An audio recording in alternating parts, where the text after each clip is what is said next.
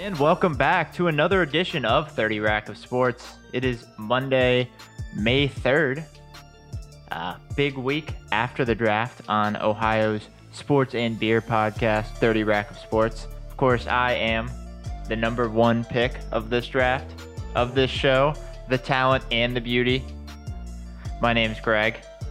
To my right is uh, our part-time co-host, who probably just wants out like his uh, like his hero, Aaron Rodgers. It's Zach.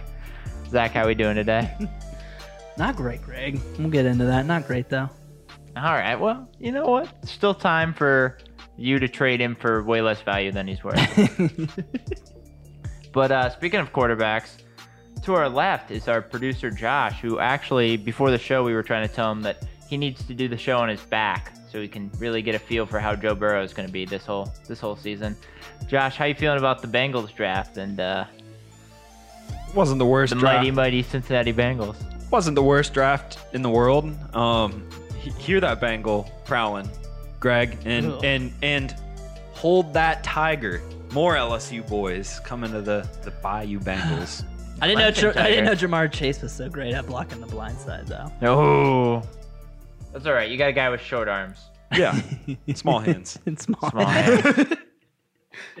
But as we've discussed, as we've discussed here, coming up on the show, we're going to talk some draft, also some. Is it too early? It's never too early for the twenty twenty-two mock draft. It's so ugly. We're on that, uh, talking some Cincinnati basketball, talking a little bit of cruising and boozing with the crew and F C Cincinnati. They're the boozing part. As well as uh, the Jackets, uh, former Ohio guy, who we don't, do we claim him still? LeBron James, having some comments about a certain N B A play-in tournament. And then we finish off talking a little bit of sports betting. So we've got a whole lot of quick sips. We're not doing any big chugs. We're hitting all the big headlines sippin', in Ohio. Sippin'. But first, guys, sippin'. I'm going to give you the big headlines from the past week.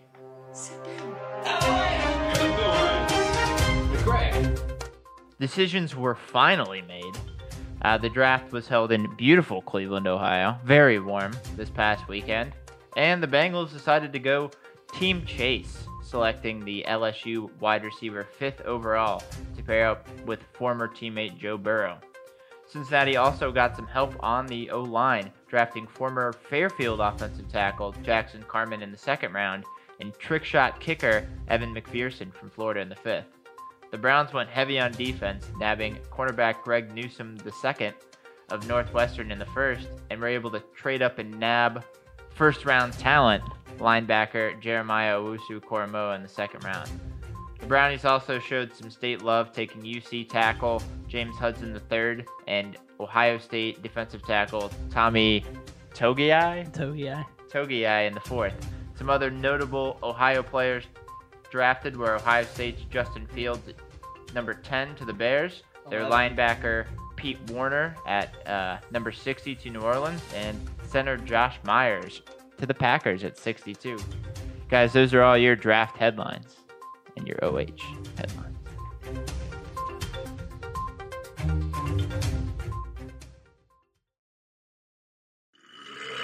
Oh, beer of the week. That's awesome. Yeah, how do you do that? That's great. This beer comes from Northeast Ohio in lovely Brenner, Ohio.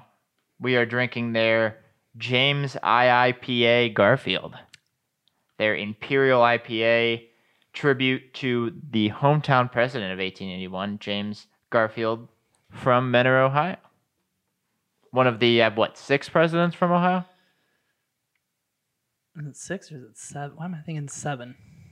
It's a lot. It's a lot. It's, it's a lot, but none of nothing in the last, like, century, though. Speaking of a lot, this eight point one percent alcohol by volume, Ooh. Imperial I P A, eighty-one I B Us, so you get the eight point one and the eighty-one, the eighteen eighty-one. Eight presidents. Whoa. Yeah.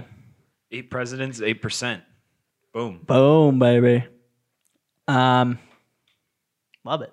Yeah. That's a good I P A. Yeah, you're the I P A guy down here. Where does it rank amongst your uh, India Pale Ales? My, amongst my Indian. Remember, this is an Imperial Indian Imperial Pale Ale. Imperial India um, Pale Ales.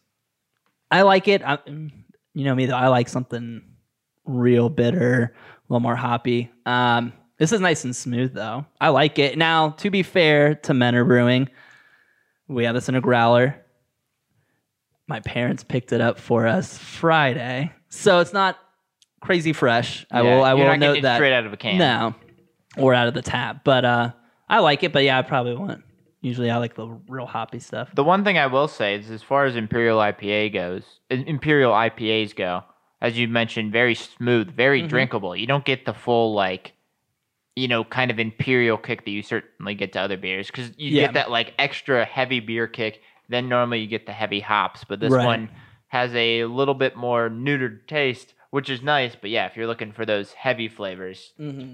not quite there. I'm sure they're there. You can kind of taste it at the end. Again, been sitting out a little bit. yeah. yeah, well, and it's still got a pretty dry finish. Mm-hmm. Um, and everything, and yeah, it's it's pretty mild on the hops, I think. Mm-hmm. I don't think it has that, like you were saying, Greg, it doesn't have that hop bite to it yeah. that a lot of the uh, special, especially Imperial I P As have, but I think it's great. It's very yeah. drinkable uh, for an Imperial beer. Oh, it's definitely one you can have multiple of and not be like, uh, you know, it's pretty light too.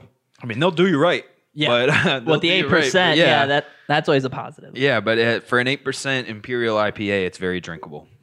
Yeah, it's just off the uh, Lakeland Freeway in Mentor, uh, ah. Route two. So if you're on the east side of Cleveland, uh, certainly a nice place to check out. Uh, Mentor Brewing, not to be confused with the Mentor Brew Store, which if you try to Google, that's like half of what you get. Might be part of it, but very solid beer overall. Uh, so thank you to uh, Mentor Brewing, and we're going to be enjoying this beer while sipping. we talk, uh, while we're sipping on uh, the news of the week in Ohio. Quick sips.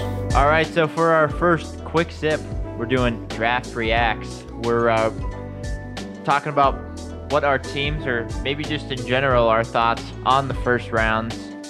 Well, the, really the entire draft, but mostly the first couple rounds, because I, I'm guessing not a whole lot of people watch Saturday. We all three could dig in to all seven rounds, but that would be, uh, no one wants to listen to that. I mean, look, we can we can get we right could in dig in if we want. But uh, Zach, as the you know, as the non-Bengals or Browns fan, yeah. maybe some thoughts from your team, but also just any thoughts overall, you know, on the draft. Maybe you're maybe you're Ohio State guys. I know you're you're loving Justin Fields to Chicago. Oh, that that's the big bummer of it. That bet, and I still think he's going to be potentially the best one out of that group. Uh, not sure how I feel about him going to Chicago.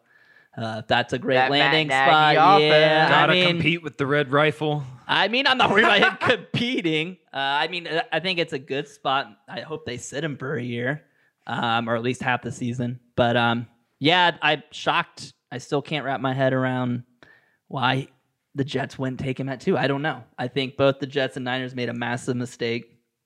Um, obviously, the Aaron Rodgers Uh, news really bummed me out and really hung a pall over the whole whole draft. Um, we'll probably talk way more about that later, depending on what comes to fruition, so we won't get into that. But um, ah, it's too kitschy.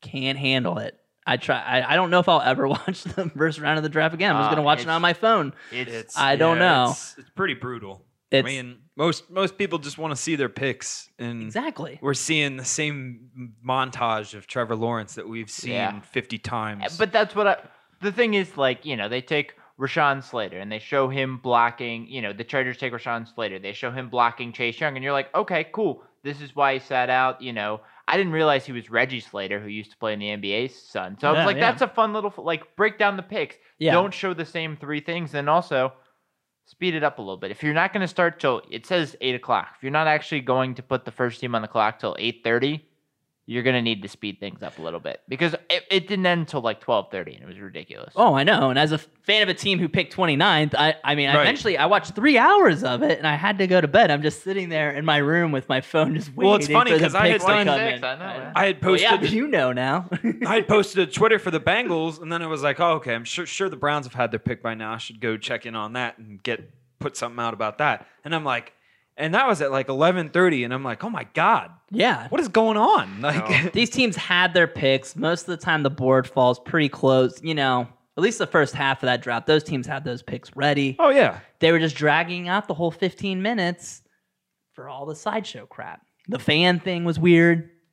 Oh, yeah. Sitting yeah, in the chair. The, chair, the, the, the chair, N F L is so tone deaf on this stuff. They're like, uh, everyone's going to love the chair. And then the best part was, like, especially when they were doing the second round, when they were a little bit more like, we don't give a fuck. It was like the fans were jumping around out, out of the chair, and they're like, no, you, you sit the fuck sit back in the down. Chair.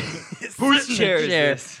I just, they're trying, they're trying to do that thing where you try to bring in casual fans. Casual fans aren't going to watch the draft. They don't care. They're not going to watch it. So it doesn't need the gimmicks. Well, casual fans are probably stuff. Like, are we are we drafting something? Yeah. Like, what's what, going what are we on? Doing here? Well, that's the thing. Yeah. If you're a casual fan, you still, I mean, you're only going to get your casual fans to watch round one. Yeah. Round two, you'll maybe get someone in the middle, and then round, you know, four through seven, usually they go right through it because it's just all the people that just want to know the picks and like well, and a lot of people that are watching it by then are like regional, you know, yeah. they're watching yeah. it for their college picks and everything, but they don't like really do any pieces but, on that. Yeah, but yeah. you look at a lot of these guys, you know, in the first round, if you want people to watch all of it, then make it two hours. You know right, what I mean? Yeah, yeah, you yeah. got to cut it down. Uh, I. What about the Browns though? Your your uh, reaction there. Uh, Love that pick. I was hoping he was going to fall three more spots. Yeah, I, I, I love the I love the picks. Uh, Greg Newsome, I just you know played well all year. Mm-hmm. Um, you know, my parents are both Northwestern fans, so I watched I've watched a lot of Northwestern football. He's been one of the solid pieces. You can tell he's he's special because of just you know. I mean, Northwestern has those guys that try hard and you know are smart football players. But you don't see that much athleticism. He's got from, the athlete. Yeah, he's, he's got the athlete. athleticism. Um, love the Owusu-Koramoah pick. Was amazing. Uh, again, I was hoping down. the Packers would have yeah. taken him at twenty-nine. And yeah, I don't know why he fell at all out of the first round. Can't figure that out. I have no idea. Some of it could have been. They said a little bit small, so they don't really know where. But to that's put what him. The, a lot of but, those teams like now. Yeah. That tweener linebacker. Especially, you know, the Browns are probably going to run a lot of four two five. So you right. have that guy that can kind of cover, yeah. but also run up. And then, uh, I mean, not to go through the entire pick, but just the uh, the other second-round pick that they had. I think it was third round. It says second round. E S P N doesn't know what they're talking mm-hmm. about. Anthony Schwartz uh, out of Auburn. Mm-hmm. He was like a legit, like, U S A Trials track star. Right. So it's it's legit, like, track star speed, and it's just... Well, like, he was in Mal- Malzahn didn't use him, right? Yeah. So you have a guy that can run some of the, you know, one of those gadget play... Mm-hmm. Uh, wide receivers, plus a guy where it's like, all right, he's gonna go one, he's gonna get one on one because of the other wide receivers that yeah. you have there. If he's you got just the speed to burn you. Nine. Yeah. Then he has, I mean, awesome ability to do that. Uh, also, I mean, the hometown pick, love the James Hudson pick. I thought he was a mauler all year. Mm-hmm. Really, the only thing that I think that they didn't really address, uh, you know, maybe some help at defensive tackle. Still hoping that they re-sign Sheldon Richardson. But that could be the one, the one real weakness. Right. Speaking of weaknesses, no, I'm just kidding. How did your, uh, how how did you think about your Bengals? I know we discussed last week, you know, you being more on Team Sewell. They go with Chase, but they do spend quite a bit of capital on tackle, so or at least on offensive linemen. So overall thoughts on the draft? Um, I don't know. I don't believe in the notion that the Bengals didn't address their needs in the draft. They took seven linemen in the draft. That's so so you still you still addressed and got plenty of depth out of the draft where you needed it. I don't hate the I, I was blown away at the aggressive hatred that that pick got. With the Chase? Yeah, cuz it's not like oh, either pick either yeah. pick was okay, you know. Rarely do you have the opportunity to put that kind of chemistry from college yeah. onto the same team in the N F L. That's a very rare opportunity. Well, not to cut you off, but also, I mean, I, I would have went Sewell, but I mean, people forget. I, yeah, I would too. Everybody's big board, regardless of position, was Kyle Pitts one, Ja'Marr Chase two, or some combination. Yeah. So really, they got the second best player in the draft at five. Right. Pretty nice uh, value there. I mean, and and I think that uh, Jackson Carman, you know, say what you will about his uh. his size perhaps, but, you know, Clemson, you know, he was one of the guys that anchored that Clemson offensive line. They always, they didn't always have like great interior rush protection, but yeah. you know, he, he still kind of anchored that line with um, Jordan McFadden. And I don't think he's a bad pick. I also thought the Bengals showed way better awareness than they ever have in a draft in recent memory trading for the two extra picks in the fourth round. You know, that right, the fourth round I thought was great. Cameron Sample was a guy I was high on out of Tulane, great rusher off the edge. Tyler Shelvin, defensive tackle from another L S U product there. Uh, Dante Smith, I wasn't a huge fan of that pick out of E C U. I thought that was a little uh, jumping the gun there. Uh, the pick that I thought was very weird that I wasn't expecting was a kicker. That was, I mean, I guess it's a need, definitely. Hey, I mean, fat Randy, yeah, my dude. Hey, but it round. just wasn't on my radar for, like, to pick a kicker in the draft. I'm usually not big on yeah. that. Oh, well, the Packers. Mason Crosby. Yeah. Ever since. And Evan McPherson out of the Florida Gators uh, kicker. He's very consistent. Yep. Kicker in college. So well, he's got a. They, they were saying, you know, he's got a big leg, and if you if you want to get a good uh, look at Evan McPherson, he's got this sweet video where he like has a water bottle like on top of a post, and he like kicks it just enough so that it spins the top off the water Jeez. bottle. It's Are very you serious? yeah, it's Jeez. super impressive. I was glad um, they didn't. But he's got of... yeah, he's got he's got a high arc, and it gets yeah. it up quick. So I mean, as far as He's a got need range. for the Bengals, yeah. I mean, the Bengals, you know, they weren't a great team last year. And I'm, I'm not saying they were a playoff team with the kicker, but they had a couple games. that was that it. Had. That was the yes. piece. No, that there's was the definitely piece. been a couple games in the past no, two years I the Bengals could have won. Was the, what, what was, the, was the first game against the, the yeah, Chargers? Yes. Where they missed the game-tying field right. goal from like thirty-two. I can't there's wait. There's been games in the past two years where there's been three field goals missed. In one no, game, I know um, but I just, the missing piece. I just imagine a draft where you know the and then I was kickers I was your number one need. I was pretty sold that they were going to draft uh, Chris Evans out of Michigan. He just seemed like the right piece for them to replace Gio Bernard. But I was just like afraid they would Drew Sample him and pick him like three rounds early. But they waited in the sixth round and got him.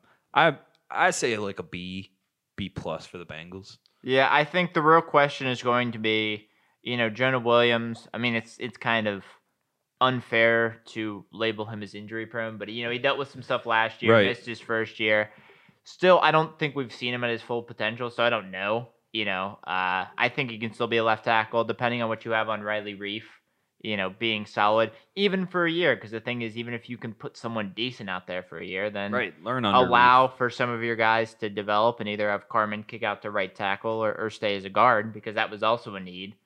And, uh, you know, at least have something together, because I think the thing is everyone thinks the Bengals need to go from awful to elite offensive yeah, line talent, but right. really they That's just not need how it works. really they just need to go to like make sure Burrow doesn't get killed so he can get the ball to some of his weapons. Right, right.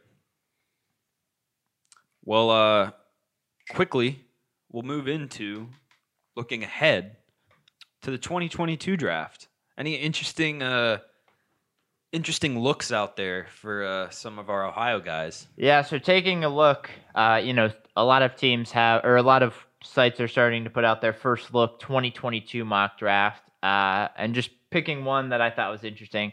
Bleacher Report has six players from the state of Ohio going in the first round. Ooh. Four Ohio State guys, two Cincinnati guys. Uh, number twelve, they have uh, Cincinnati quarterback Desmond Ridder, who is... Anywhere, I've seen him anywhere from number two overall to not even in the first round. So, Greg, you and I, I believe, were at Nippert Stadium at watching him try and run the offense against UConn, and he, they could not move the ball down the field. I mean, he looked god awful, and now here we are. I, yeah. I think it's a lot to do with I look at the current potential quarterback class. Oh yeah, it's not a. This is probably one of this is similar to that Darnold kind of. Big, lot kind of, of quarter- I mean, a lot of guys that you're like, ooh, big question marks. Quantity, yeah, you're like, quantity, not trading up quantity for. over quality. yeah, it's a lot of draft. quantity, not yeah, a lot I mean, of quality. There are guys that it's like, if you could fix this one thing, you know, if if Ridder can get a little bit more accurate, he's got a lot of the intangibles. You know what I mean? Yeah. But these are projects. These but, most these guys are yeah. projects. Uh, a guy that's, I don't believe a project, and probably would have been a first-round pick if he came out this year at number thirteen, Chris Olave. Oh, no. Who they yeah. have. They had Ridder going to the uh, the football team. Yeah. Uh, Olave to the Cardinals. Another great Ohio Ooh, State weapon. Man. seventeen, uh, Garrett Wilson to Tennessee, yep. the wide receiver out of Ohio State. No doubt there. Um, Zach Harrison, uh, who would go to the Jets at twenty-two he's, via Seattle. Man, he's I think he's going to have a Chase Young like a year. You think he's going to have that? I do. He okay. looks like a beast. He's really revamped himself. He's got that talent. But, I mean, he's got to do it, though. Yeah, he's got to do it. That's because that's the one question, you know. Edge rushers, if you have a decent year, you can be way oh, overdrafted. Yeah. And that's, I mean, there weren't any good, you know, uh, I think Kwity Paye was, I think, the top one. Edge was, was a like, rough. This was a rough year for yeah, teams going to be needy next year. Yeah. Uh, number twenty-eight, another Bearcat, uh, you know, one of the guys that was sorely, sorely missed in that Sugar Bowl because they took advantage of the corners. Mm-hmm. Uh, Ahmad Sauce Gardner out of uh, Cincinnati, the cornerback they have going to Buffalo. And then late to uh, Tampa Bay at thirty-one, they have uh, the big defensive tackle who's really turned some things around after uh, after some some tough uh, mountains to climb over in Haskell Garrett. He's got a repeat, but yeah, I mean, he, he was a guy like... People don't know. Got shot in the face. I don't know, like a week, like a month before the season. Got shot in the face. Honestly, wasn't projected.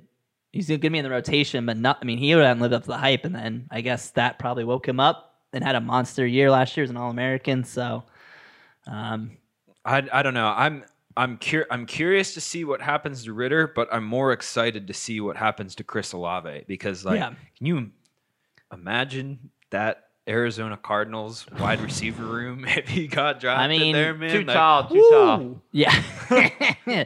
I mean, that's I, that'd be a scary offense. That'd I'll tell you that much. I wouldn't want to play offense. That. No. No. Uh, there were Short Kings offense in Arizona. They got uh, what was it? They are Rondell Moore, they have Andy Isabella. Makes and Olave's really not a big dude. He's like six one, one eighty. He's not yeah, even he's, really Yeah, he's huge for that wide receiving core. It's basically right now DeAndre Hopkins just looking down like a tight end on all these guys. We'll have no A J. Green slander on this show. Oh, yeah, I forgot. Old man A J. Old Green. Man oh, yeah. A J, yeah. Well, yeah, I'm curious to see what happens because it's it's going to be an exciting time for Ohio next year. We're going to have a lot of first-round picks and then just, I feel like... Two top ten teams potentially looking two top at. T- yeah. yeah, I mean... So, yeah. So, question is, you know... Do you agree with these picks? Do you think any of these guys can jump?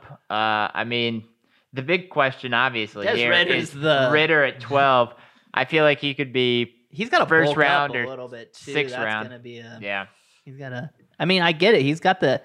They love athleticism. I'm not saying he can't, but he's got to put on a stellar year. Well, yeah. and and now that now that he's got uh, the baby, and that's that's a little extra motivation for oh, him yeah, too. Yeah, so I got the got the well, kid now too. Yeah. The big question is, he was great last year, but this year goes to Notre Dame, goes to Indiana. Yeah. You got to play some big teams. So we'll figure it out, and uh, we'll be sure to cover it all here on thirty Rack Sports.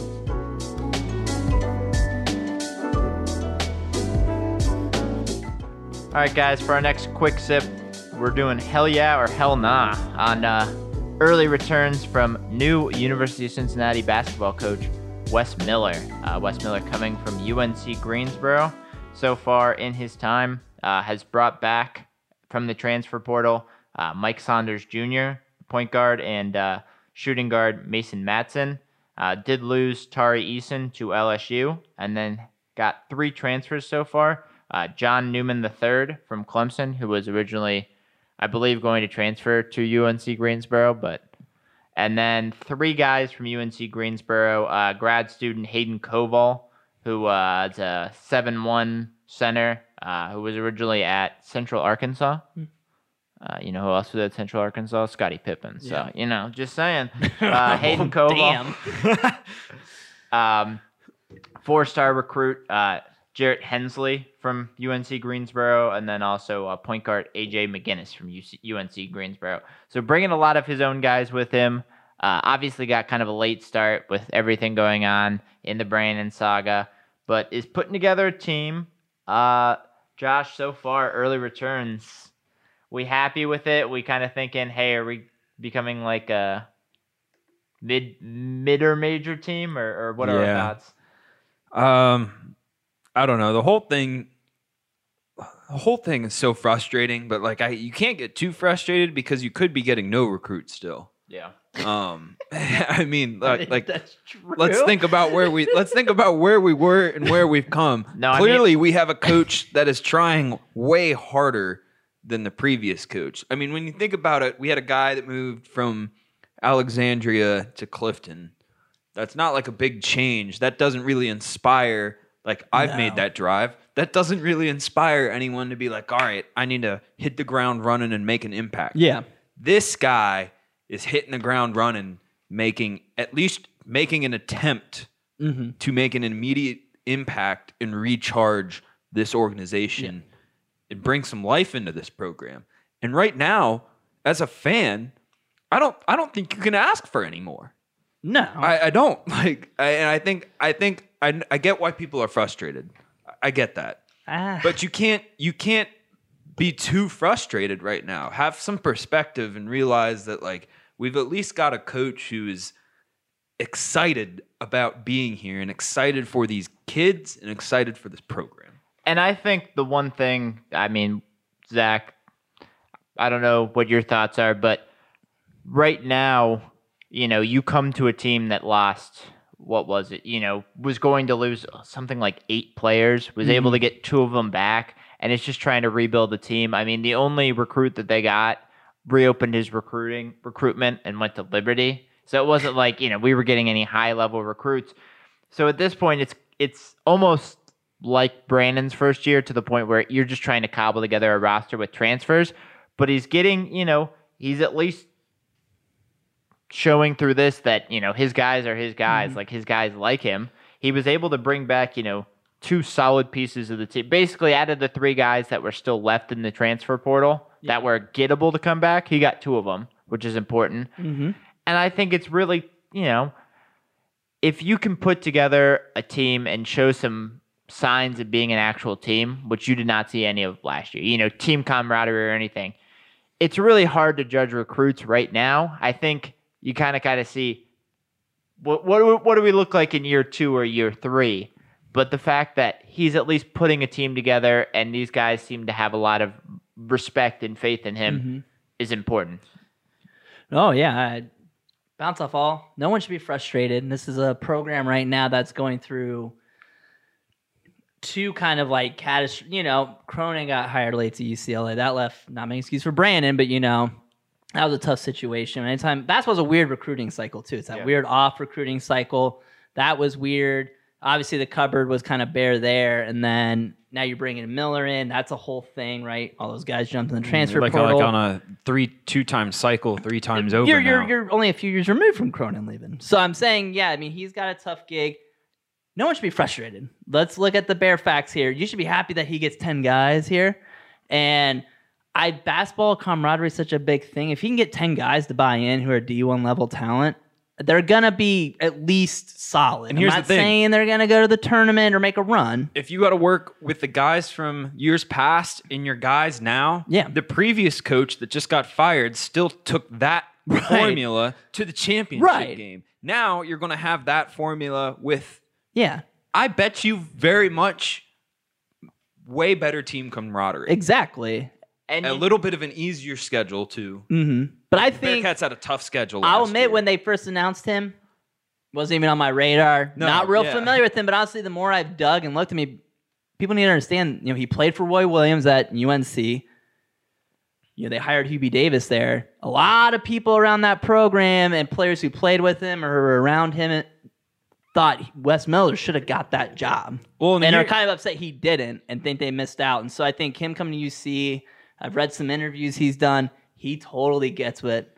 This and I also, history here, he seems jacked about it, genuinely excited about the opportunity of this program.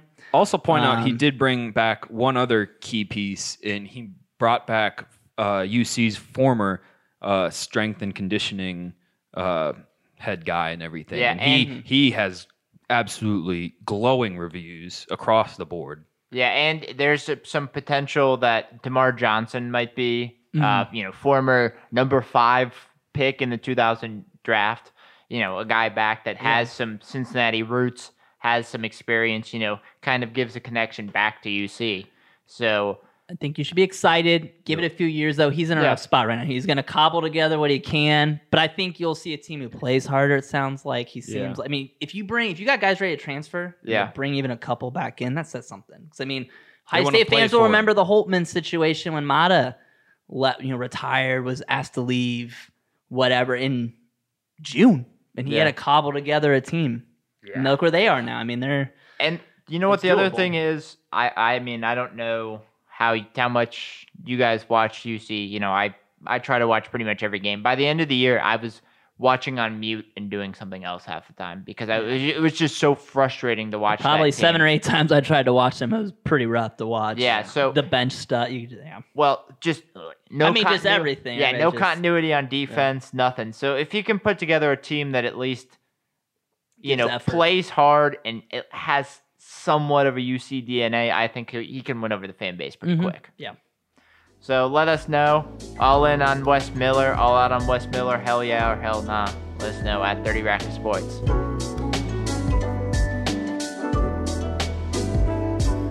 All right, it's now time for a little cruising and boozing as we move into our next quick sip of soccer.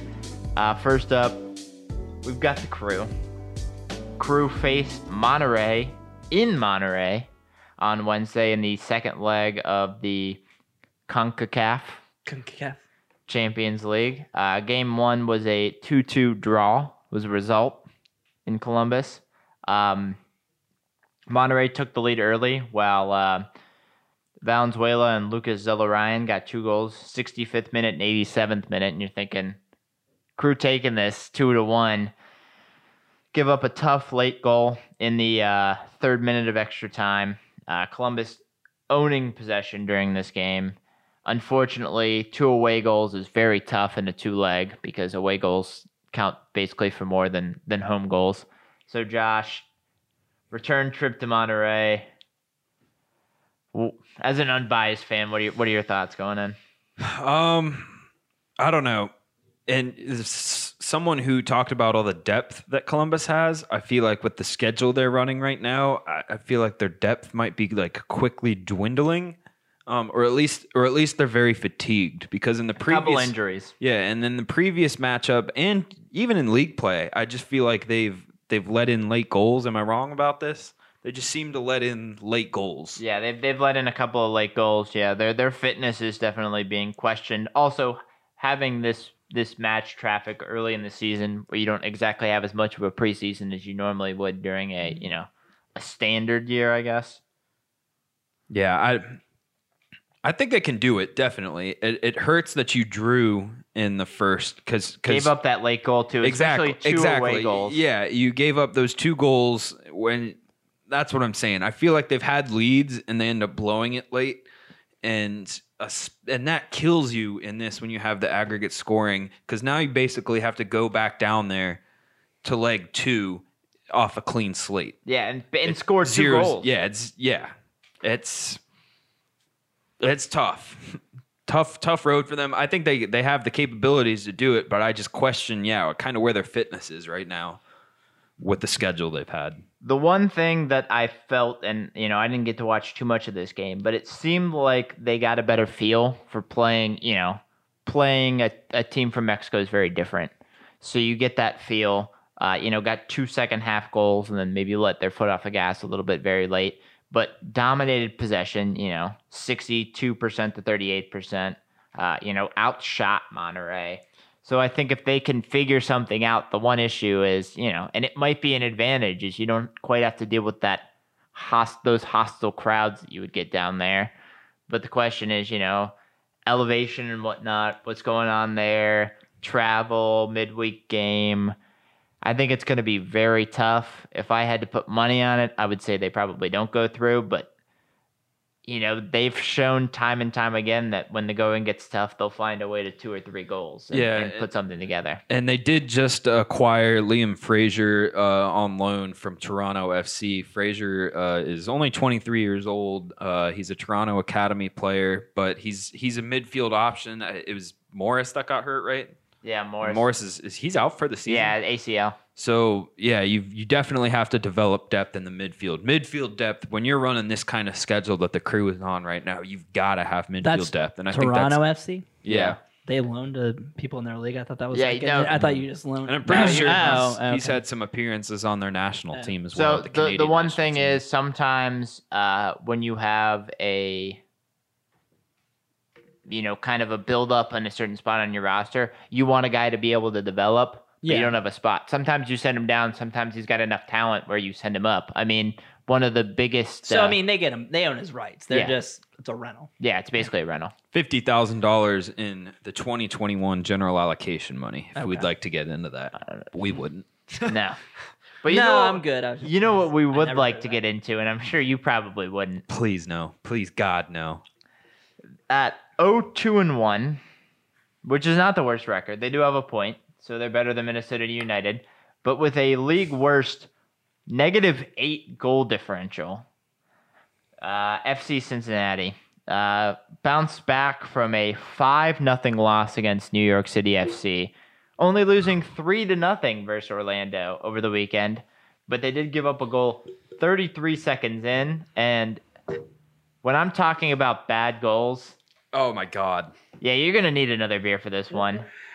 Uh, for those of you that excuse me, folks, that didn't watch, about twenty or so seconds in, uh, Minnesota or sorry, Orlando had a throw in. Uh, Cincinnati tried to play it back, basically kicked it back to no one to the middle of nowhere.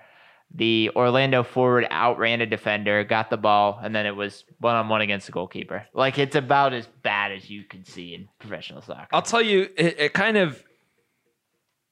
The, I was kind of worried about this game because Orlando, first off... Because you're playing a professional team, yes. First off, I can't stand James O'Connor as an F C Cincinnati fan, Orlando's manager. I cannot stand him. Second off, Orlando... Former Louisville... Former Louisville, yeah, former Louisville guy. Uh, the other thing that I was more interested to see was uh, Orlando signed uh, Junior Urso, uh, who was the second Brazilian signing after F C Cincinnati signed Brenner. Yeah. So both of them are very prolific scorers um, from Brazil, and I wanted to see, okay, how's that going to match up? Well, that guy actually gets fed the ball, and they can, you know, keep possession in their attacking third. And I think what frustrated me is that in that goal, you know, he got a goal and Brenner didn't.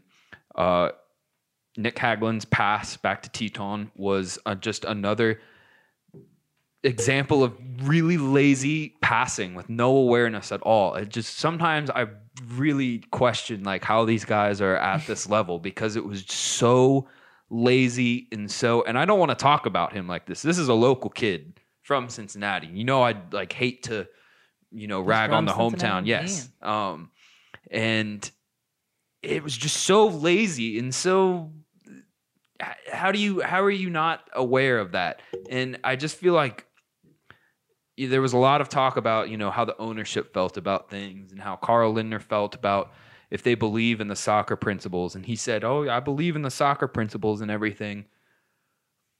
But I, I'm having a lot of time believing in their soccer principles right now because I'm seeing the same things that I've seen before. I'm seeing Yuya Kubo, who is a winger, have to play so much defense, and that's how Nani scored is because he, I mean, one, he's Nani. Oh, that was a sweet goal. But, I mean, he little just basically... the left foot, little top corner. Yeah, little, little chip. Ooh. Yeah, I mean, it was beautiful and everything, but he basically had to, like, dance around a winger who's trying to defend the box, and I just don't understand how we still don't have... the personnel, we still have such poor passing. I don't get it either. And such little discipline. Zach, I'm so tired of it. Like, can I ask you a question? If yeah. I asked you to sit around for two hundred forty-eight minutes, so just over six hours, yeah. would that be a pretty long time for you to wait around? Yeah, well, yeah. That's how long it's been since F C Cincinnati has scored a goal. Orlando oh, City, I'm sorry, two hundred fifty-eight minutes. Orlando City outshot Cincinnati Dang. twenty-three to seven. On Saturday. You said two hundred fifty-eight minutes yep. divided by ninety, and, not counting that. And here's the really bullshit. disturbing thing. Here's the games. really disturbing yeah, twelve thing. twelve minutes into their first game was their last goal. They then turned around yesterday and told all the fans, hey, come down to the stadium and we're going to do like a come see your seat thing. Come see the stadium for the first time.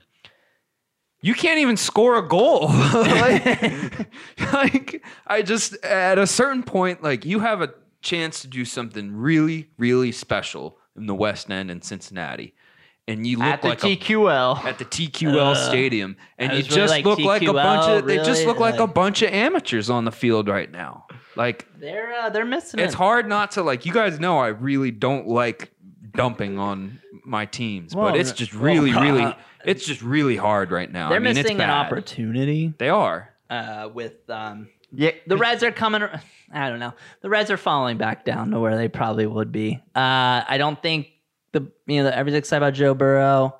The Bengals though are still a ways away. Let's be real. Oh yeah. By October, people are gonna be pissing on them. They are missing a golden opportunity to really scoop up a lot of uh, popularity and publicity in this town that's starved. You know, U C's rebuilding in basketball. Obviously, the only they're competing against is U C football, really, yeah. right now. And you and I don't know what it is. Like, I know I probably sound like just like a pissed off soccer no, fan that doesn't know no, a whole lot I, about I, soccer, but like it's getting frustrating, man. No, because the thing is that you and there's way more of me. me type people out there. Mm-hmm. Like there's a lot of other like real soccer fans that can probably like digest this a little bit better, but there's way more of me out there right. that just wants to see this team do well. And you watch them Look and competent. It's just like, like as a guy, like I cover like high school sports and I've watched better games at my job than I watch when they are Look, on the, one, the pitch. The one thing that you have to realize, one for them is, you know, you're going to run out of good graces. They're the new team in town. They get all the fans. You know, right. They have the new stadium. They're going to get all the fans. Obviously, sports are coming back. That's going to be great for fans. But at some point, if you don't build a real roster, and you've seen, you know, you've seen teams not be great taking the step up. Right. You know, not everybody's going to be an L A F C that kills it right away. But usually, at, you know, three, four years in, you start to see, you know, playoff team, at least a solid team. Maybe their peak isn't, you know, a championship, but it's at least a playoff berth. Right. And they've shown almost no improvement. You know, they fixed yeah. one. It's basically like, like something's flooding, and you take the duct tape off one hole to go put it on another hole, and then the other holes, and then you take it back off and you put it on the other hole. And then the duct tape breaks and you're trying to put mm. half a piece of duct tape over something. I mean, it's just, there seems to be no sense of building. It's like, all right, we can't score goals. Let's get all these guys. Let's get all these attackers. And then it's like, well, you have no one to play defense. It's well, now of, you, Yacobo. Exactly, yeah, back. exactly. It's just like, just because you want to play with wingbacks doesn't mean you convert a guy who's played as a winger his entire life into a wingback. That's not like... That's not how it works. Maybe someone can that knows soccer better can tell me otherwise, but I just I have a hard time believing that's no, how it works. Most of these guys have their have their places in the lineup, and you can't just you know flip everyone like right. That. Is it an, so. is it incoherence at the top? I yeah. think that's where it started, and they've tried to dig themselves they don't know out of soccer. a hole. I mean, my final point, Greg. I'm glad you brought up like how many minutes it's been since they've scored because. For the past three seasons, that's basically the season is watching watching how many minutes get added until they score in the run of play. And really, they've only scored one goal on the run of play. The one was yeah. a P K. I'm sorry, yeah. Technically, you can add in four extra minutes for the run of play. So you you keep cruising, and I'll keep boozing. and since till I die, but... I don't want to see the team die in this brand new stadium and watch this get worse than it should be. But please don't do both. Please don't do we'll both. We'll tell you that. Unless I'll do the T Q L place. thing. Unless so. you're on a booze cruise. All right. Uh, normally we would do a reading of the can. Uh, Gray kind of hit that on the head. That was their description about uh, James Garfield. The one, the half sentence. Yeah. The half sentence. So I decided... History lesson with Zach. Um, Love that. An interesting fact about James Garfield. He never pursued presidential office. Hmm. It Garf- pursued him. Kind of. Garfield thought he was attending the eighteen eighty Republican National Convention to, stup- to stump for Treasury Secretary John Sherman as the party's presidential candidate. Instead, the convention came into an impasse over Sherman, James Blaine, and... good old U S. Grant.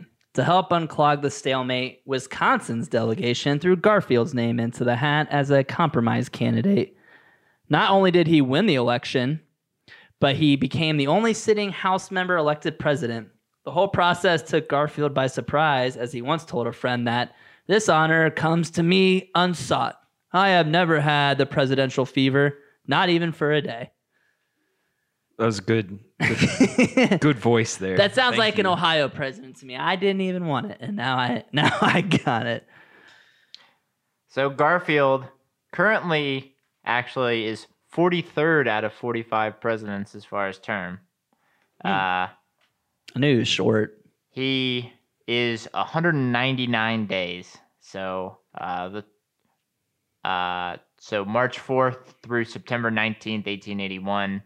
Uh, the only ones less than him, William Henry Harrison, who only uh, made it thirty-one days.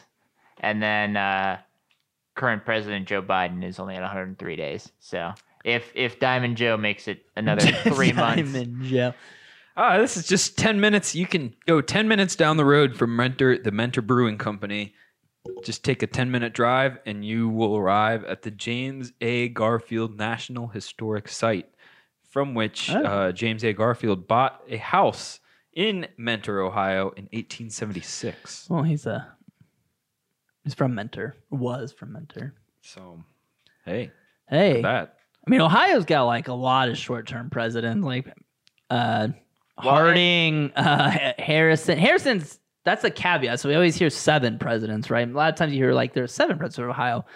Um, William Henry Harrison, um, who's was that grandson, would eventually come, you know, from North Bend, basically Cincinnati. But he was originally born in Virginia, but lived in North Bend when he became president. So I think that's yeah, like the he caveat. Was, he was in Ohio's first district. Yeah. So and he was the first governor of what was called the Indiana Territory. Mm-hmm. Did the uh, did the classic uh, Ohio front porch campaign where he just kind of campaigned out on that front porch. And you know what, guys? This uh, James I P A Garfield. It's great. James I I P A. I I P A. I I. I James I I P A Garfield from uh, Mentor Brewing Company. That's a good beer for sipping out on the porch. It is. If you can't or tell, that eight percent's really kicking about the presidency. Right yeah. I mean, you drink too many of these, one hundred ninety-nine days will pass like that. So.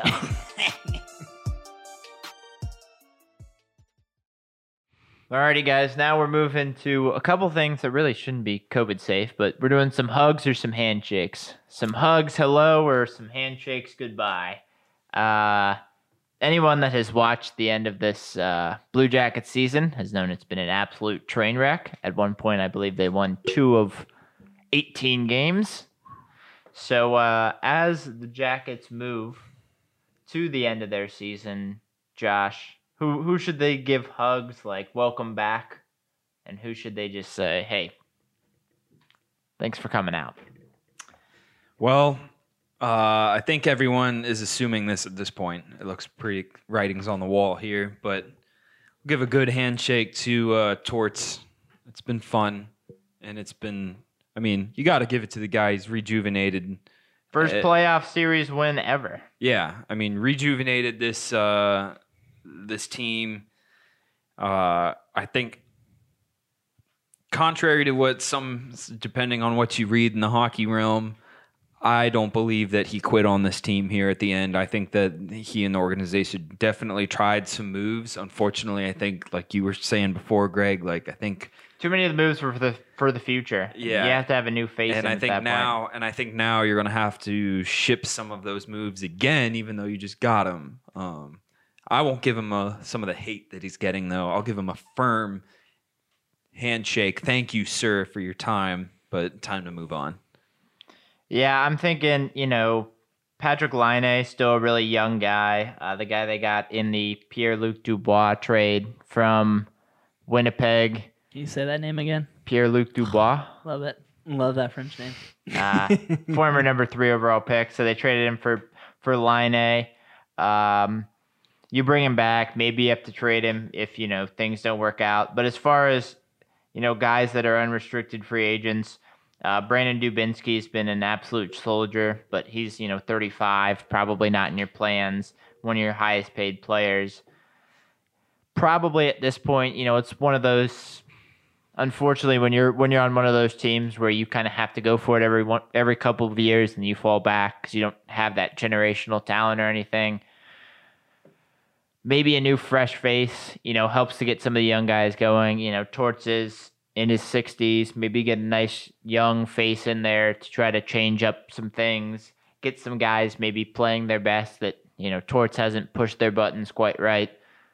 And sometimes, you know, when you get one voice in, especially such a, a firm, angry voice as Torts, you kind of drown it out after a while. So I'm thinking probably time for Torts to go. Unfortunately, Dubinsky to go. Going to get a lot of fresh faces here in the next couple years with all the draft capital they're stacking up. And you know what? It's time to give some of those young guys a chance and, you know, look forward to the future because certainly the present is not... Uh, Not super great. One guy I will, uh, I'll, I'll do a hug for this guy, uh, Seth Jones, who I think really needs to start to have a bigger role on this team. You know, I think he, I think he disappointed towards the end of the season there, but definitely has shown moments of bril- brilliance in the past, and I think he can be one of those guys that can, you know, now that he's got a couple years under him, can anchor that uh, defensive, uh, those defensive shifts for the Blue Jackets and. I don't know. Captain, maybe? Oh, yeah. I mean, with, uh, you know, with Foligno gone, he's probably, you know, one of the longest tenured guys, one of the most respected guys. He's he's had the A on on the sweater for a while. I think he's probably the yeah. uh, the captain going forward. Yeah, so, I mean, there, you, there are definitely guys like Seth Jones there that are still going to be there and I think can be an anchor and a foundation for this team, but... I think we're agreed. It's time to start moving into the next chapter of Blue Jackets hockey. Yeah, unfortunately, the you know the current chapter only really had you know a couple of years of success, but that's kind of what happens for those teams. Can we go like a little off base here on French names? Yeah, sure. But, uh, Let's do it. yeah, I just. I don't know why this popped in like my head because this there. is one of the funniest. Zach talking hockey. This is oh, it's not even be hockey. I'm gonna roll this around to baseball. One of the funniest uh, videos I've seen so far this year was uh, right after spring. Yeah, it was like first week, right? Tyler Naquin, ex-Indian, was um, murdering the ball. Uh, did anybody not keen? Not keen. Did anybody see Joey Votto, Mister Canada? The way he saying not he keen, and they're like, no, it's Naquin. He's like, nah, no, it's no, French. I'm pretty, I'm pretty sure it's not keen. It's not keen. And I just thought that was like the funniest shit because if you're Tyler Naquin, you're like, what the fuck, asshole? We've been in Arizona together for like a month and I've been here like a week and you don't even know how to pronounce my name. Pretty sure it's, I, I think he said it like knockin' or something. Yeah, like knock. It, it, then he like got real defensive about it. And like, that's not how he pronounces it. Knockin'. Knock yeah, he was real serious about it. That's almost like uh, going back to the Blue Jackets. They had, uh, you know, one of those during a timeout or whatever, you know, when the ice is, is mm-hmm. getting cleared or whatever, they have the, pronounced cities in since or in Ohio, and they had Bell Fountain out there, oh, and geez. They expected them to. Unfortunately, they didn't get any of the you know any of the French guys like Alexander Texier out there, oh. but they were all like Bellefontaine. No. Bella, that'd be a doper name. so uh, no on the Bellefontaine, and uh, no on the Torts coming back. Unfortunately, as the Jackets move in. To their new season, and thirty Rack rolls on to their next quick sip.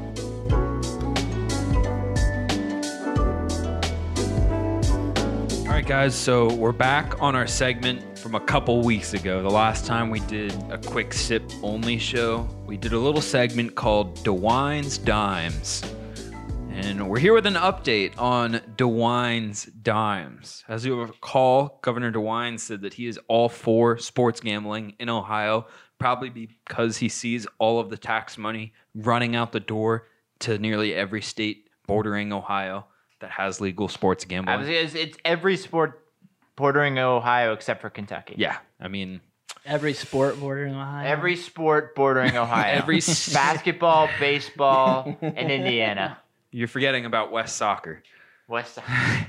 But I think we're expecting... to get some sort of Ohio sports gambling bill on the floor this week in the coming days. Um, I heard I heard maybe even tomorrow is the most likely day, uh, Tuesday, uh, May uh, May fourth, the most likely day that I'm seeing. But there's still very many issues to work on. While this bill will be heading to the floor, it's obviously great progress for getting sports gambling legal in Ohio. But, guys, there's some interesting issues on, A, who's going to control all this? B, the gambling commission. Where do the casinos, the four Ohio casinos, fit into this? And C, can you gamble at a bowling alley the same way you could play Keno? Love it all. What the what the hell are we doing? All right, you know, that's my thing. That's kind of where if I'm. If Kroger at. wants to get in on some gambling, I can go Kroger. drink at Kroger. I can go ha- sit down yeah. at the bar in Kroger. That's what I mean. What are we and, doing? Yeah. Here? Why do we have to confuse this? It's like the weed thing. The weed should be legal. Well, and it's not. We're not gonna get into that. Past, wow. past that, I mean, to go along with that, I mean, both so of those is just a bunch of people arguing over like who controls it, and yeah, meanwhile, a gambling commission, all these tax dollars that could be going into the, the economy that you keep hearing is crippling. You know, so it seems like there's easy solutions here to get some money flowing into the so state. The one big issue is the people want the money to flow through them. The big issue that you see with the casinos is. One, uh, you know, a lot of people are disappointed. Some of the casinos have changed hands like four times already. The Horseshoe turned into Jack, turned into whatever. Uh, you know, Penn National Gaming, I know their, I believe their C E O or one of their higher higher ranked people, they have, uh, you know, they control, I know Lawrenceburg, I know they control a couple of ones in, in Indiana and Michigan. Uh, they have the Barstool Sportsbook. So, um You you take a look at him, and they want some of the they want everything to go through them because they already have established sports gambling. The question is, some of these other racinos may want other companies to come in, you know, because they don't have regular. So are we games. talking about who's setting odds, who's kind of handling yeah, the, who's setting, the book? Yeah, okay.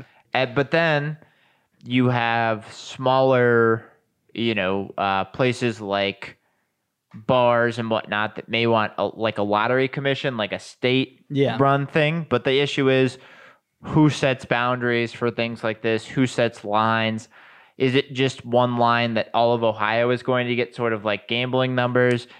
And I know the one thing that scares me a little bit about that is if one company or just a lottery commission goes, uh, you know, I've been to Washington, D C, and, you know, all three of us have a, a good friend in Washington, D C, and the issue with gambling there is the odds are so bad because one company basically has a monopoly on it that the odds from the app are just garbage to the point where, you know, yeah. he tries to find another state or some other outlet, you know, to gamble because it, you you just, you're, you're losing. Right. There's no, you know, ability. It's already so hard to make money. Sports gambling, you know, as a as mm. someone that just wants to do it for fun, you have to win, you know, if you're betting basic spreads, you got to win fifty-three percent of your bets. If you're behind the eight ball even more than that, then no one's going to want to do it. Why don't you just let the casinos that we have, first of all, you could open that up, one, well, right? Why don't you yeah. just let the casinos you have, and then let them, because I mean, I think Vegas, right? I mean, it's they all have different... um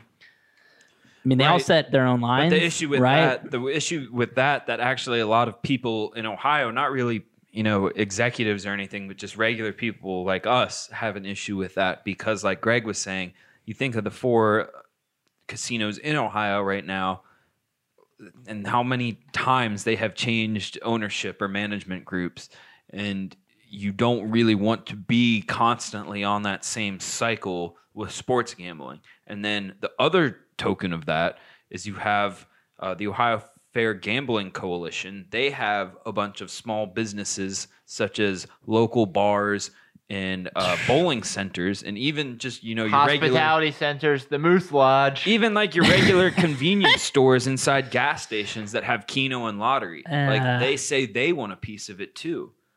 So, but and the a other lot question of those, is. If you're, why can't you just match what Vegas does? I'm well, confused. Yeah, why? Why is that so difficult to do? That's kind uh, of where well. I'm the at. one, the one thing is one. The rules between Ohio and Vegas are very different. Well, I mean, yeah, well, there's well, a lot no, of things. I, I mean, there are a lot of things. But as far as as far as strictly casinos go, right? No, I mean, yeah, the casinos to... are kind of under that weird like monopoly law, and you mm. even look at a place like, you know, Miami Valley Gaming because they're a racino. They don't fall into the same casino area, so they don't have, like, they're not allowed to have table games. So yeah. you can't play, like, you know, craps or whatever there.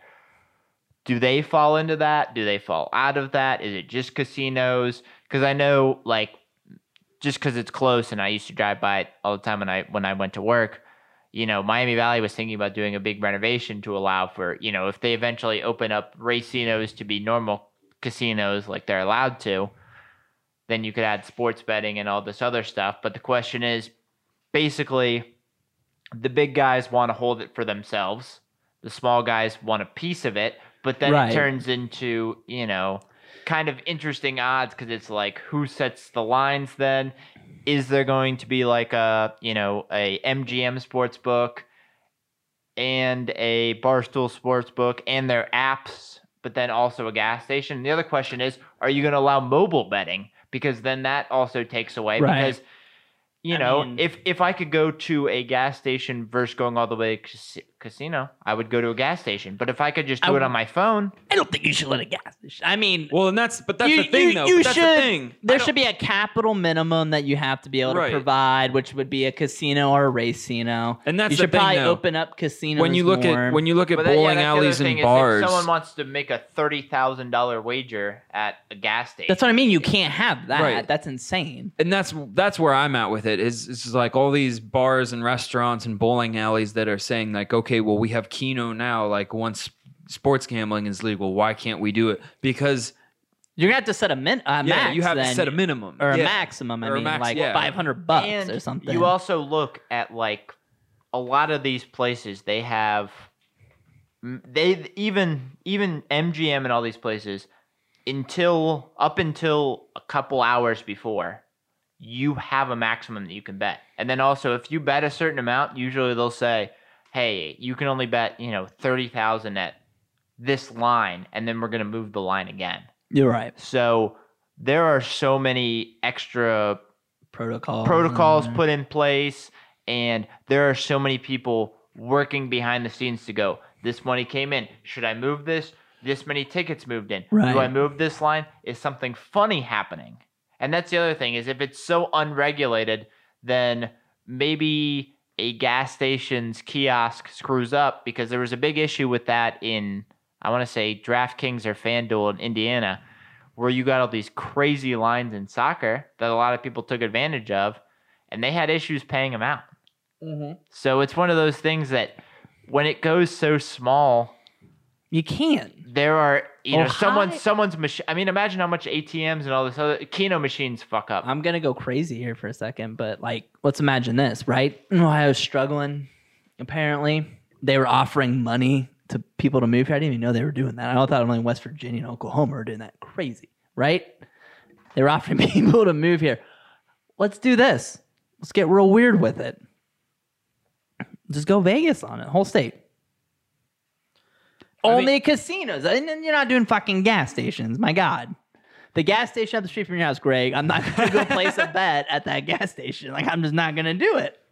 Well, yeah, and we haven't even specific, because I would place a bet it's at some simple, of those. It's simple, though. You can put a gas station at a capital minimum. You have to hold so much a night. Well, it's and, not fucking difficult. And to wrap up, yeah, I mean, I mean legislation is definitely coming. I, I would say this week, if not next week, legislation will be presented on the floor in Ohio. Yeah. But it's definitely, my thing is eventually you got to look at all the other states that have done this, and you got to look at the successful ones, and you got to take a page out of their book. That and so, weed in Ohio, you know, would be the, hot and money. Yeah, I mean, eventually God, they couldn't keep, even get that you right. You can't keep wasting all they this, couldn't even get this that tax right. money. And that's even the Republicans the were like, "I love weed," but, but there's that. still plenty of issues that need dealt with. One of them being one that we didn't even touch on is how to regulate college sports betting in the mega college athletics world that Ohio is. Mm. So a lot of issues to still look at, but keep your eyes on this one if you're into the sports gambling, because uh, things are things are brewing there in Ohio. You know what else is brewing in Ohio? Whoa, that's a tease. I'll tell you what's brewing in Ohio. Plenty of beers, as per Sheesh. the usual. Uh, it's Hop Fest. Uh, Hop Fest just happened up in uh, Cleveland. Uh, we have wanted to get this brewery in here for so long. The Saucy Brewworks Hop Fest in Ohio City. They had a uh, at their we need an Ohio City flag. I'm decided at their and this is what they call it. So watch my air quotes here. At the brewery's Vibe Garden, Garden of Vibes. Uh, they hosted uh, a Hop Fest. Uh, there was bre- uh, beers from Twin Oast Brewing, Fat Heads, Masthead Brewing, oh. Noble Beast Brewing, Crooked Pecker Brewing, and all of them offered their own unique uh, Did you start that hoppy last one? blend. Did I start that? The Crooked Pecker Brewing? Greg, come on. This is this is a family show here. Speaking of no, the speaking of the Millers, though, as we transition to the Miller family, uh, we're talking about Doc Miller, not Greg's father, Doc Miller. Thank though. God. We we don't need to give him any airtime. I promise you that. And I don't think uh, I don't think your family derives from this place, but you share the name, and they have been on the show before. Cheers to eight years of beers from Millersburg Brewing up in Millersburg, Ohio. Thank God. No. Millersburg is a lovely place, but yeah, it's uh, they're celebrating eight years uh, this past weekend. And they uh, have uh, some Derby. They had some Derby Day uh, party festivities and everything. And they've yeah. got Doc's Scotch Ale. Woo. It is a twenty sixteen Great American Beer Festival gold medal winner. And they have it on right now. It's one of their best beers that they've ever uh, brewed out there. Uh, a, not your Bock, but my Bock beer that you can try. It is... Uh, up there right now uh, on tap at the Millersburg Brewery if you're up that way. And then finally, guys, it hasn't come yet, and I keep forgetting that it is coming this year. Santa? Not Santa. Oh. Cicadas. Oh, yeah, no. buddy. The cicadas are coming, and I feel like we all keep forgetting about that. But Brood X will emerge from the ground, from the soils of Ohio this year. Yeah, probably this month. Oh, no, it's coming any day now. Can you imagine being like in the ground for seventeen years and then you come out and you see this shit that we're doing right now? I mean, ugh. Be disappointed. I mean, when you really think about it, that's like three hundred new breweries that have sprouted up in Ohio since these guys were last around. Wow. Think about that. So the next generation of Brewdex, they will emerge soon. Um, and Yellow Springs Brewery has one of my favorite styles of beer, and I am disappointed that they did not uh, go with the pun spelling here, but the Brood X Black I P A is now available at Yellow Springs. And I'm disappointed that it wasn't Brood X. Uh-oh. It's just Brood X, like, like the brood. Come and on, it's not come on, guys. I E Y E, like a black eye. It, it, no, yeah. Brood X Black I P A, it's available now. Uh, at Yellow Springs Brewery. That is what is brewing in Ohio.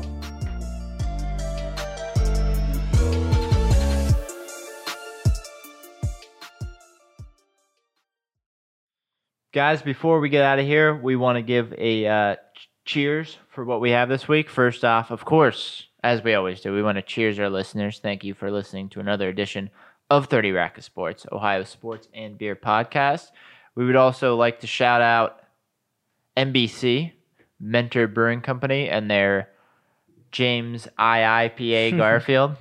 And also shout out to uh, Mama and Papa Redman for the uh, for for bringing the yeah, uh, the yeah, growler yeah, down. They brought so it down. Shout out to them. Uh, Zach, aside of your yep. wonderful parents, who else are you shouting out this week? Uh I'm going to shout out the entire high state draft class. Uh, tied Alabama with uh, ten picks in this year's draft. Um, and they are the only school the last two years that have ten picks. Um, and they've had seven times they've had ten picks. Uh, High Point coming in two thousand four, and they had fourteen picks. Um, it's Alabama and, every, and Ohio State and everybody else. That's obvious anymore. But um, congrats to all those guys. And amongst the other remaining eligible players, Uh, all five also signed as U D F As. So, big selling point, guys. Big selling point, getting you to the league. Uh, Josh, what about you? Uh, I've got two. Both are on the Reds. I've got a shout-out to Nick Castellanos for having a five-hit game the other day against Chicago's minor league team. Oh, get get the hell out of here. Get the hell out of here. It's a Little League Baseball. What are they called, the Bears? Uh, the ponies or something. The ponies, like that, yeah. the ponies. Oh yeah. Oh, you don't. Oh, you, we could watch a game of theirs in twenty sixteen if you'd like to. Which one? Games. Uh, Game Ooh, seven, two, yeah. three, or four. We could watch the parade. We could watch the ring ceremony. Uh, but one They're in color too. One that we could. Uh, the three game maybe. One that we can all get behind. I think uh, I would like to raise a glass to Joey Votto, who hit his three hundredth home run this past week. Uh, Big on the Reds list. Only two other players have hit more home runs for the Reds. That's Frank sad. Robinson and Johnny Bench. Adam Dunn and Willie Mo Pena. Oh. Willie Mo! Willie Mays. One of the best. As, uh, one of the best. One of the best players to watch. Oh, for sure. Speaking of best players to watch, my shout-out goes to an old fan favorite coming back. Wild Thing is back in Cleveland. And we're not talking about Charlie Sheen. We're talking about Cavs center Anderson Varejão oh. signing back with the team for the rest one. of the where year. Was he, where has he been? Brazil. And he's from Brazil. Yeah. So I thought you were going to talk about Rob Krinic. Left him on a godforsaken island uh, with no, one first bullet. off.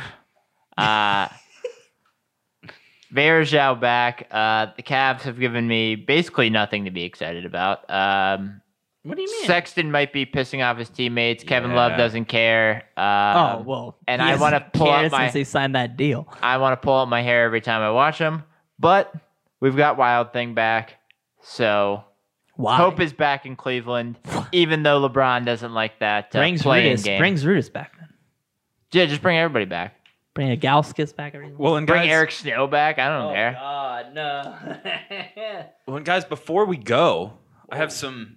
Some scoring updates to share about the show. Uh-oh. As you know, we uh, have been running this season our Who You Gots Who you on got? our social media on Facebook, Twitter, and Instagram at thirty Rack of Sports. And you can participate in those on Twitter, really, is the only place that has good polling now. So on Twitter, you can partake in these Who You Gots and vote for Who You Got.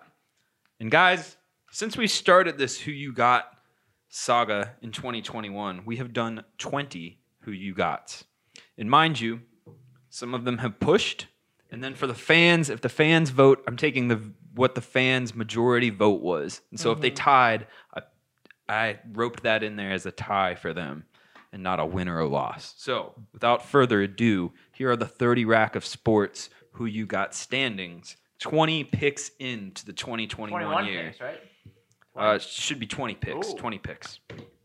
Uh, Greg can't count. The fans have gotten five picks correct. They are five, twelve, and two.